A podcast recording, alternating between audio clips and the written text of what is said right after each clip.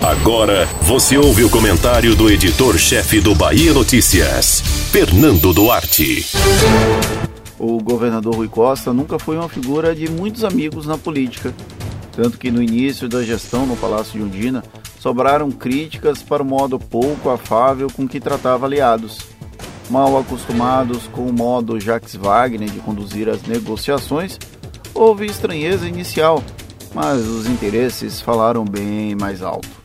Agora, no final da administração de Rui, voltou a ficar evidente a falta de tato do governador para tratar as alianças.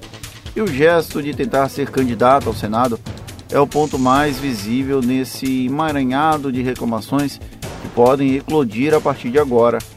A decisão, até então unilateral, de Rui ao indicar o desejo de renunciar para concorrer ao Senado pegou o próprio entorno dele de surpresa.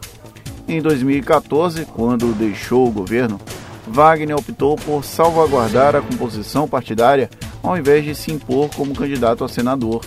Esperava-se agora a recíproca de Rui, visto que qualquer mobilização em sentido contrário geraria uma rachadura na base difícil de ser corrigida. O governador, então, pagou para ver.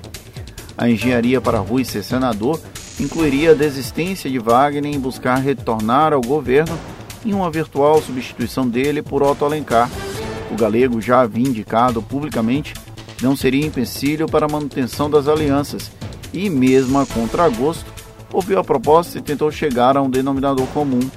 Porém, além de expor o padrinho político, a chegada de Otto também transforma o senador, então candidato à reeleição, em uma vidraça desnecessariamente.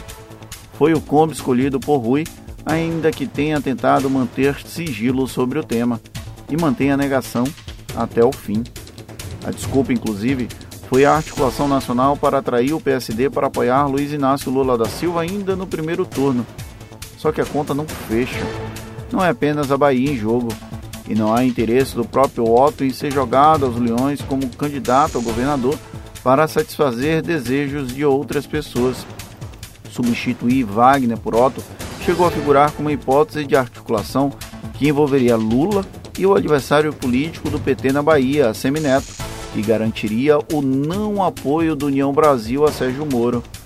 É difícil de processar tanta informação. Valeriam tantas interrogações somente para ter a candidatura competitiva ao Senado como a de Rui e a transformação dele em um eleitor que esteja nas urnas e não apenas na torcida? Otto não é petista e isso conta muito para o engajamento da militância, o que colocaria em risco todo o projeto de poder do grupo. A ofensiva para evitar que essa substituição se confirmasse partiu de todos os lados, da militância mais aguerrida do PT aos líderes de partidos aliados, e pode significar um isolamento político do governador caso Rui opte por se bancar ante a manutenção do arco de alianças com a configuração atual.